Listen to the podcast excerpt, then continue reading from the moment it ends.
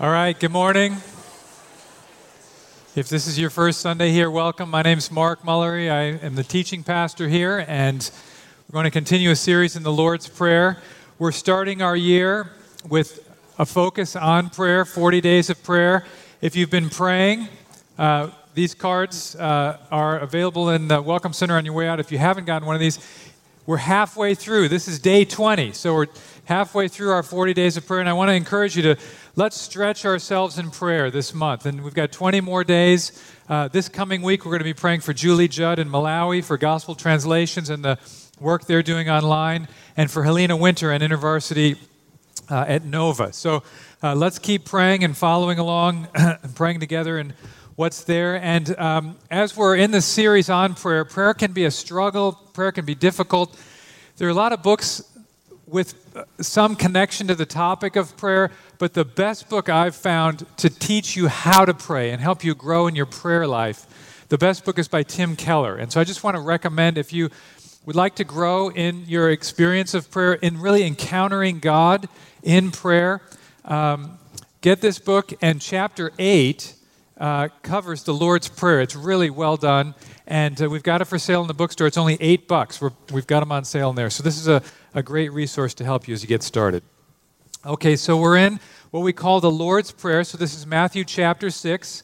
We're going to uh, look at uh, verses 9 through 13 is the prayer. We're going to focus on verse 12 this morning. It's called the Lord's Prayer because it's the prayer that Jesus taught us to pray. And so we're going to pray this together as we get started this morning. So if we can get that up on the screen, that'd be great. Thank you. Please join me. Let's all uh, lift our voices together and pray. Our Father in heaven, hallowed be your name. Your kingdom come, your will be done, on earth as it is in heaven. Give us this day our daily bread, and forgive us our debts, as we also have forgiven our debtors. And lead us not into temptation, but deliver us from evil. Let's pray. Father, as we come to the end of the Sermon on the Mount, and people responded to what they had just heard, including this prayer, it's recorded that they were astonished at Jesus' teaching. Some of us have prayed this prayer many times. Some of us have read this passage many times. Some are coming new, just learning how this all works. I pray for all of us that by the power of the Holy Spirit, let us hear the voice of Christ in these words of Holy Scripture. And let us be appropriately astonished. Deliver us from the peril of familiarity. And let us hear, as for the first time, these words in the Lord's Prayer today. In Jesus' name we pray. Amen. So last week, 15 million people took a dip in the Ganges and Yamuna rivers in India. The largest gathering of people in the world is taking place there. There are 120 million people expected to visit this location over the next seven weeks. They're visiting there, they're taking a pilgrimage there because Hindus believe that taking a dip in these waters will cleanse them from their sins and will bring salvation. Now, I start here this morning to highlight the, the reality that all over the world, people are seeking spiritual experience. People are looking for something. People know things aren't the way they're supposed to be. People are looking for decluttered houses and clean minds. People are looking for forgiveness. People are hungry for an experience, a spiritual experience. People want to know God.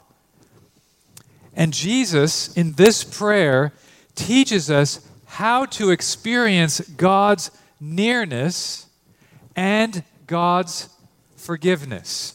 In fact, Tim Keller, in the book I just mentioned, poses this question. This is a great question. Listen to the question. Wouldn't you like to be able to come face to face with the Father and King of the universe every day to pour out your heart to Him and to sense Him listening to and loving you? Wouldn't you like to be able to come face to face with the Father and King of the universe every day to pour out your heart to Him and to sense Him listening to and loving you? Well, that's what the Lord's Prayer is all about. Jesus is teaching us a prayer in which and through which we can encounter our Father. He gives it to us not just as a prayer to simply recite, but as a pattern for prayer. He doesn't say, pray this, as though those words are the ones that need to be said every time. He says, he says pray then like this.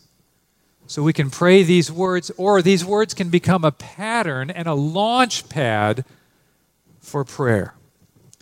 He says, Pray our Father. And so we learn that when we pray, we can come with confidence and reverence to a Father who is ready and willing to help. He says, Pray, hallowed be your name. So we come learning to seek God's glory and, and uh, honor in, in prayer. We seek His kingdom to come and His will to be done. So we're seeking God's will in our lives and our worlds instead of our own will or someone else's.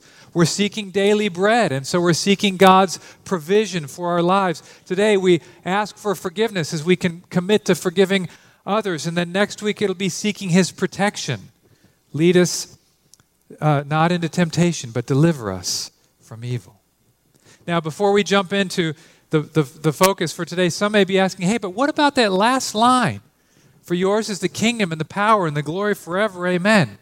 It's a great line, isn't it? And some of us grew up praying that in, in, in church, and that's a, that's a, a, a part of this prayer in many experiences and, and places.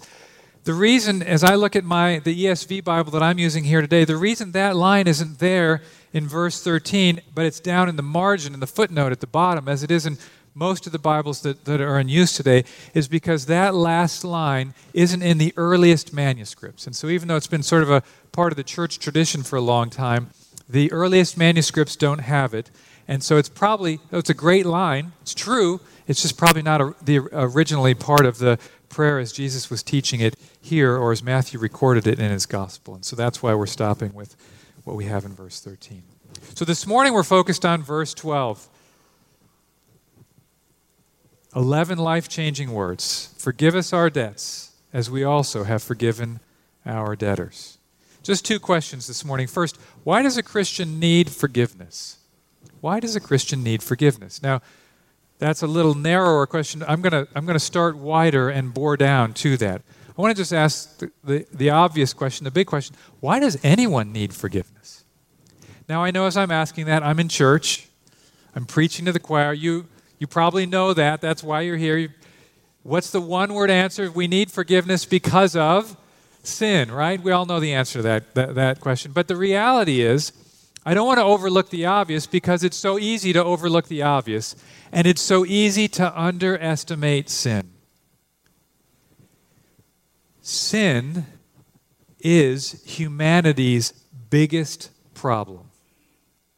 The biggest problem in the world is sin, and the focus of that problem ultimately isn't sin one against another but it's human beings sinning against God. If sin isn't a prominent category, forgiveness will be a weightless category. It'd be like talking about the weekend if without knowing what a week is. So what is sin? What's a definition for sin? What is sin? Well, the word that we have here in verse 12 is the word debts. Did you notice that? Forgive us our debts. So there's sort of this economic language here, and that's why debtors need a redeemer to pay a redemption price. Sin creates this debt in verse 14, Jesus is going to reiterate of all the things that he's saying in this, in this in teaching in this prayer, he reiterates one part at the end, and that's in verse 14. Look what he says there. For if you forgive others their trespasses, your heavenly Father will also forgive you. So he uses this word trespasses, synonym for debts, another word for sin. Think about trespass. Think about a no trespassing sign. In the Garden of Eden, The whole garden, the whole world was Adam and Eve's to go and enjoy, except one tree had a no trespassing sign around it. So what did they do? Well, they trespassed, they sinned. In Luke 11, where this uh, uh, uh, another version of this prayer uh, is taught, probably taught by Jesus on another occasion. That's why it's slightly different. There, Jesus teaches there, forgive us our sins. The Greek word there is hamartia, and that, that word means to miss the mark, to depart from what's right. It's like driving on a mountain road and a car veering off the road and into a ditch or over a cliff. That's what sin does. So, this is how it works. We, we, we, we miss the mark. We fall short of God's glory. We cross lines that, that we're not supposed to cross. So I'll give you an example how it works in my own life. Leslie and I go out Thursday night. We go out for a date. We have some ramen. It's great. We have a great time. Very pleasant evening. Driving home. It's snowing. We're in my little two seater. Remember Thursday night how it was snowing? So, of course, we're in Northern Virginia. So I've got this guy tailgating me in this two lane road coming home. And and just push, push, push. I could just feel this pressure behind me. And then as soon as the one lane road turns into a two lane road, immediately you know what this guy does, right? He darts around to the right, and that, I need to get over there. So I put my turn signal on. I'm very polite. I'm a nice driver. I'm a Christian. I'm a pastor. And, and, and so I'm just waiting till there's a space. And so then he starts honking. Okay. And, and then he slows down, goes behind me. So I go over here. And then he goes, zooms past me. And so then we're at this red light. And he's up here, and I'm two cars behind the other lane. And here's what your teaching pastor thought I'm going to get out of my car and I'm going to walk over and punch out his window and say, dude, you need to chill out. Just relax. I did. I mean, I, I don't consider myself an angry or violent person. I think I'm a nice guy, a peacemaker. That, like, where did that thought come from? But there it is. And it was so helpful to be in this passage this week because you know what I would have normally done? I would have said, that's probably not a good idea. Don't do that and don't think thoughts like that. But I realized there's more going on there than that. I realized I'm trespassing. That's sin. Father, forgive me. And this irritating person, I forgive this person. So we need forgiveness because of the problem of sin. Sin is rejecting or ignoring God and His world, is trespassing against Him. Now, second part of this then is if if if we need forgiveness because of sin, why is forgiveness possible? And this is where Jesus Christ is so spectacular and amazing and glorious. And I just want to preach the glory of Christ once more here this morning. Jesus says in this sermon, He says, He's come to fulfill the law and the prophets. So I want you just to hear one little blurb from one of the statements in the law in Exodus 34. Here's, here's what God says about himself in Exodus 34. The Lord passed before Moses and proclaimed, The Lord, the Lord, a God merciful and gracious, slow to anger and abounding in steadfast love and faithfulness, keeping steadfast love for thousands, forgiving iniquity and transgression and sin, but who will by no means clear the guilty visiting the iniquity of the fathers on the children and their children's children to the third and fourth generation. Sometimes people say, well, the God of the Old Testament's mean and angry. That's law. And the God of the New Testament is grace and loving. That's Jesus. Well, here's the God of the Old Testament merciful, gracious, slow to anger, abounding in steadfast love. But here's the riddle He's all those things, and he doesn't let the guilty go unpunished. How does that work? How do you forgive guilty people and punish them at the same time? Especially when the punishment is the death penalty. Well, the riddle isn't unraveled until Jesus comes, right? And he comes as the lamb who dies as a sacrifice in place of sinners. And the guilt is atoned for, the debt is redeemed and remitted and the guilty are forgiven, and mercy abounds. Why is forgiveness possible? Because God is merciful and gracious and just. And this forgiveness, this mercy, this just forgiveness is available to all through humbling yourself before God and confessing your sins give yourself to what one author calls the healing humility of confession. That's how we receive this. And then that leads to one, one more question, and now we're down to, to, to where our text takes us today, and that is okay, I'm a Christian. Why do I need to be forgiven? If God has already forgiven all my sins through Christ, why should I ask again? Wouldn't that be an act of unbelief or even ungratefulness? If my sins are already forgiven, why am I bringing them up again? If a Christian needs to ask forgiveness, does that mean he or she has lost their salvation? Let's note what's happening in this passage. First, the address in the beginning is to our Father. In the context of the gospel and Jesus' is preaching, that means this person has become a disciple of Christ and come into right standing with God. This means their sins are forgiven. They've been justified, reconciled, adopted. Redemption has been applied here.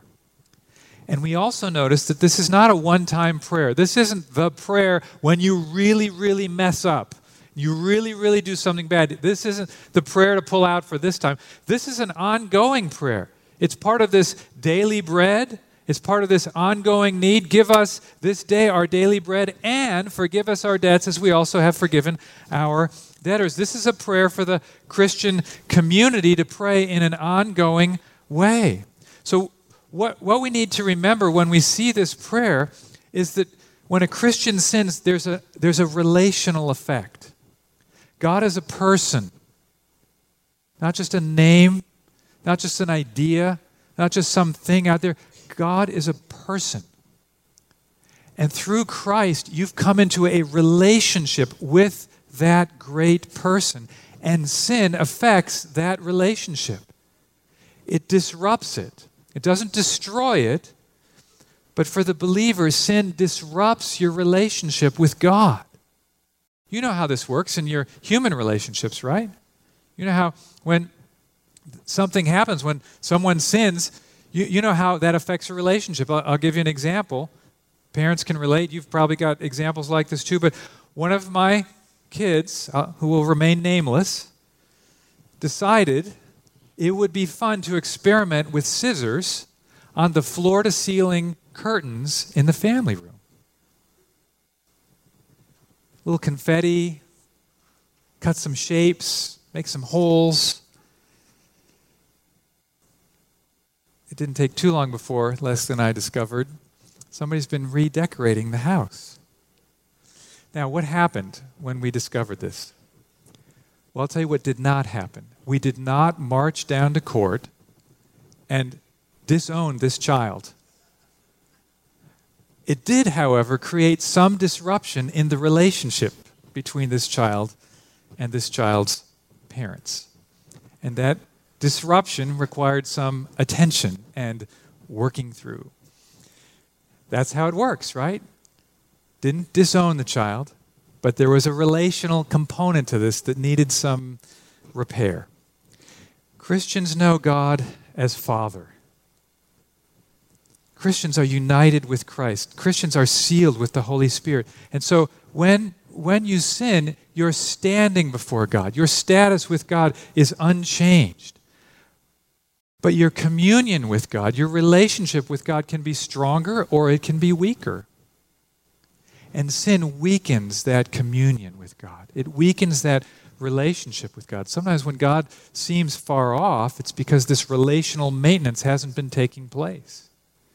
And so when we pray, forgive us our debts, we're not seeking pardon from an angry judge.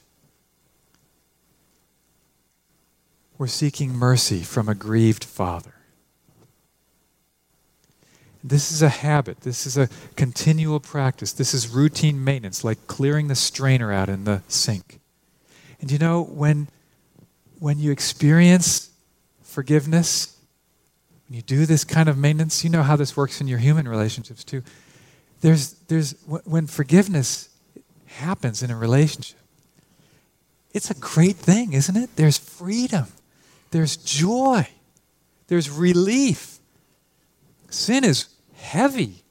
We get weary and laden with sin. Jesus Come to me and I'll lighten that load. Well, it's lightened through being near to Him, and part of that nearness comes through forgiveness. So we want to just ask ourselves here today as we think about our needs, what do you need this morning? What are your needs as you came to this meeting? When you bring your needs to God, what do you ask for? When you ask someone to pray for you, what do you, what do you pray for or ask for prayer about? We know we need our daily bread. We heard about that last week. But we also need ongoing forgiveness from our Father in heaven. Is this a regular practice in your life? We are, as we sang this morning, all prone to wander. But God is a person who's affected and grieved over our sins. Do we remember that? Is that something we carry around? Do we have a way of reminding ourselves of that on a regular basis? This prayer can serve us in this way. And we as a church, we want to make it a regular practice here to pray corporate prayers of confession to help us as a congregation live in the good of this too. We need to be forgiven as Christians because we continue to sin in a way that disrupts our relationship with the Father. Doesn't destroy it, doesn't change our status, but it does disrupt that relationship. Now, the second part of this is why must Christians forgive others? See, we're both forgiven and forgiving. You can do this message in two words forgiven, forgiving. Right? Those are the concepts. Why must Christians be forgiving? Why must Christians forgive others? Forgive us our debts, we pray to God, as we also have forgiven our debtors. Now, this is an important statement, and we need to think about it. It could be misunderstood. Is Jesus teaching here that if you forgive people well enough, if you do a really good job, as we have forgiven others, forgive us. So if you do a really good job of forgiving people, can you then earn God's forgiveness? Can you earn salvation from Him? What's the connection between forgiving others and being forgiven?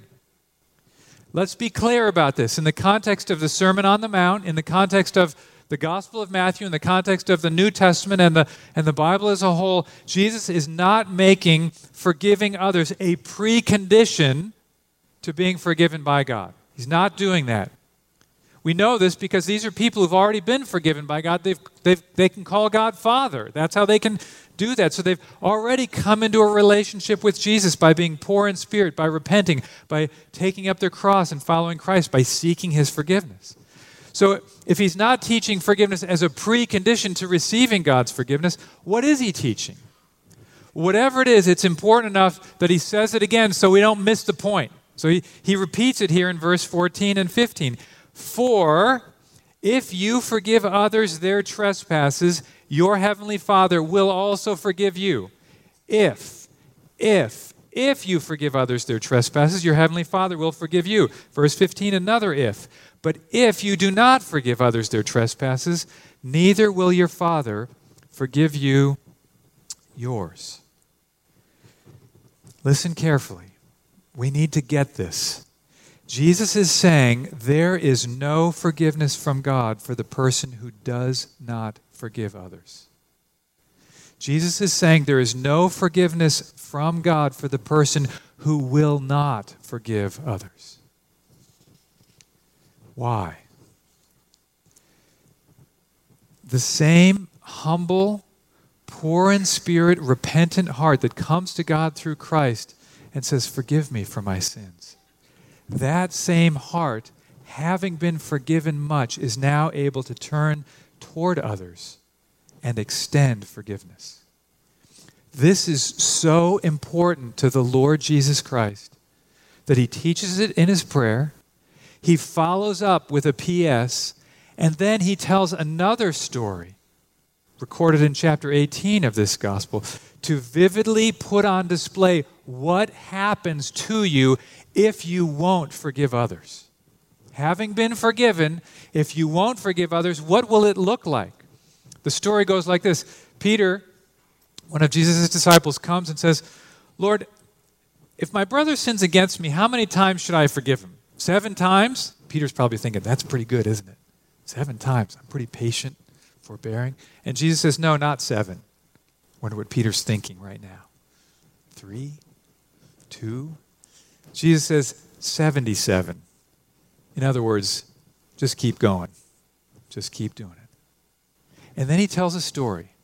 And the story goes like this There's a king, and in his kingdom, there's a guy who owes the king a whole bunch of money, maybe a million dollars in modern terms. Guy can't pay it back. So the, the king is going to throw this guy in, in debtor's prison till he gets the money repaid, which is probably never going to happen if he's in prison. So the guy falls on his face and pleads for mercy. He says, Oh, king, just don't put me in prison. I'll pay back every penny. And the king extends mercy and forgiveness to him, and he forgives. He not only doesn't send him to prison, he releases him from the debt. He forgives the whole million bucks. And the guy is happy, he goes out, and then he bumps into one of his friends who owes him not a million, not a hundred thousand, not a thousand, maybe a hundred bucks. Guy's just been forgiven a million. You owe me a hundred bucks. He won't forgive him. He has the, the hundred dollar debtor thrown in jail. King finds out about it, not pleased with what he hears. And this is what Jesus teaches the king does. Then the angry king sent the man to prison to be tortured. Then the angry king sent the man to prison to be tortured until he paid the entire debt. And here's the moral of the story from Jesus Christ. That's what my heavenly Father will do to you if you refuse your brothers and sisters, if you, excuse me, if you refuse to forgive your brothers and sisters from your heart. Wow. That's pretty blunt, isn't it? Unforgiveness. Bitterness. You know what bitterness is? It's just unforgiveness extended over time. It's an unwillingness to forgive. It's a harder and harder heart. Throw them in prison and let them be tortured. That's what my Heavenly Father will do if you refuse to forgive. Unforgiveness is the poison that you prepare for someone else and you end up drinking yourself. Unforgiveness is the prison you build in your mind for someone else and you end up locked in that cell yourself. Unforgiveness is not a victimless crime. It destroys families, it destroys churches, it destroys societies. The Puritan pastor Thomas Watson says, A man may as well go to hell for not forgiving as for not believing.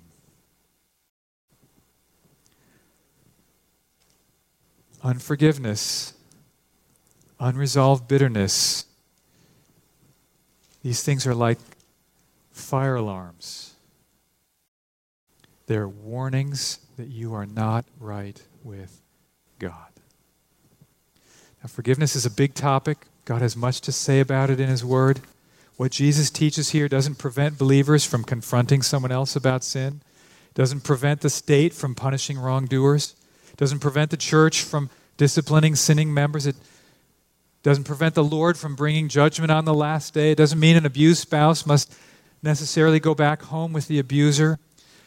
But it does mean that every Christian is called to not only regular confession of sin, but to regular extension of forgiveness to others even if the person is unrepentant. Forgiving an unrepentant person looks different than forgiving a repentant person, but both must be forgiven. If you're not sure how to find your way through that, get some help from a trusted friend or a leader, an elder, counselor. And this is incredibly powerful when it happens in community. At the beginning of the year, we want to ask, what kind of a church do we want to be? And a text like this calls us to the glorious opportunity to be a church that's united through continually forgiving one another. Above all, Peter writes in his letter Keep loving one another earnestly, since love covers a multitude of sins. Forgive us our debts, as we also have forgiven our debtors.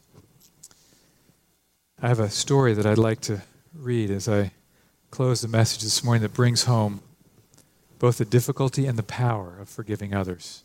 Some of you may be familiar with Corrie ten Boom. She wrote a book called The Hiding Place.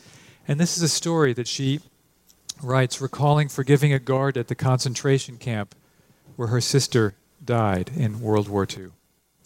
She writes this It was in a church in Munich that I saw him, a balding, heavy-set man in a gray overcoat, a brown felt hat clutched between his hands. It was 1947, and I had come from Holland to defeated Germany with the message that God forgives. It was the truth they needed most to hear in that bitter, bombed out land. When we confess our sins, I said, God casts them into the deepest ocean, gone forever. The solemn faces stared back at me, not quite daring to believe. There were never questions after a talk in Germany in 1947. People stood up in silence, in silence collected their wraps, in silence left the room.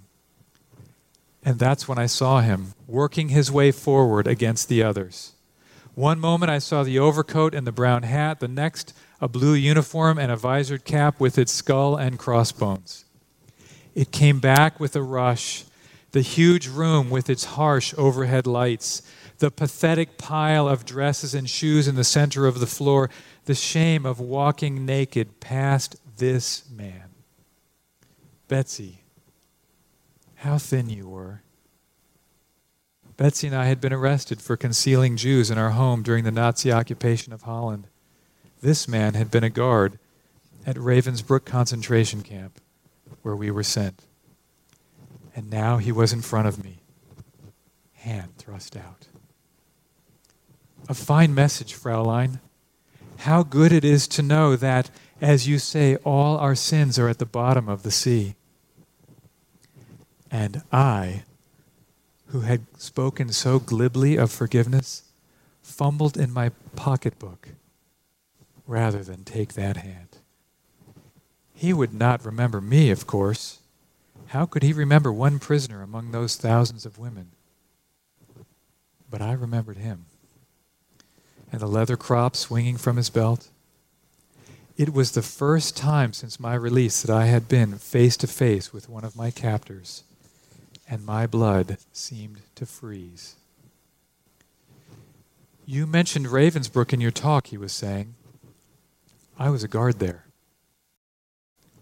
No, he didn't remember me. But since that time, he went on, I've become a Christian. I know that God has forgiven me the cruel things that I did there, but I would like to hear it from your lips as well. Fraulein, again the hand came out. Will you forgive me? And I stood there. I, whose sins had every day to be forgiven, and could not. Betsie had died in that place. Could he erase her slow, terrible death simply for the asking? It could not have been many seconds that he stood there, hand held out, but it seemed to me hours as I wrestled with the most difficult thing I had ever had to do. For I had to do it, I knew that. If you do not forgive men their trespasses, Jesus says, neither will your Father in heaven forgive your trespasses. I knew it not only as a commandment of God, but as a daily experience. Since the end of the war, I had had a home in Holland for victims of Nazi brutality. Those who were able to forgive their enemies were able also to return to the outside world and rebuild their lives, no matter what the physical scars. Those who nursed their bitterness remained invalids. It was as simple and horrible as that. And still, I stood there with the coldness clutching my heart. But forgiveness is not an emotion. I knew that too. Forgiveness is an act of the will, and the will can function regardless of the temperature of the heart. Jesus, help me. I prayed silently. I can lift my hand. I can do that much. You supply the feeling. And so, woodenly, mechanically, I thrust my hand into the one outstretched to me. And as I did, an incredible thing took place. The current started in my shoulder, raced down my arm, sprang into our joined hands. And then this healing warmth seemed to flood my whole being, bringing tears to my eyes. I forgive you, brother. I cried with all my heart. For a long moment, we grasped each other's hands the former guard and the former prisoner. I had never known God's love so intensely as I did then. I had never known God's love so intensely as I did then. Behold, the power and freedom and joy of forgiveness. Forgive us our debts as we also have forgiven our debtors. If you forgive others their trespasses. If. Who is God calling you today to forgive?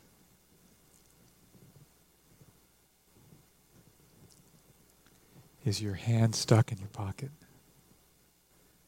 Does it seem too hard? Is there no emotion? It's awkward. Does your heart feel too cold? Follow Corrie ten Boom's example. You can't do this on your own, but you're not on your own. Jesus, help me. Jesus, help me. Jesus, help me. And then, can you lift your hand? Can you take that step? The person you may be thinking of right now may be dead, may not know where they are, may not be repentant, may not even want to talk to you. But you can still forgive from your heart. Father, forgive us our debts as we also have forgiven our debtors. As the worship team comes, I just want to take just, just a moment here. Let's be quiet and reflect on what we're hearing.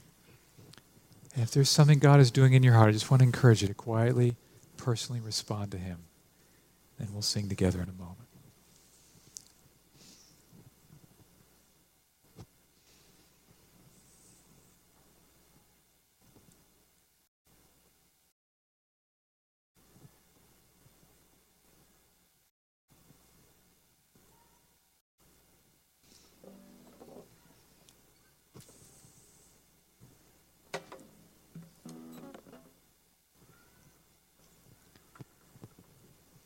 Father, I pray for anyone here this morning who may have been stuck in bitterness, in unforgiveness,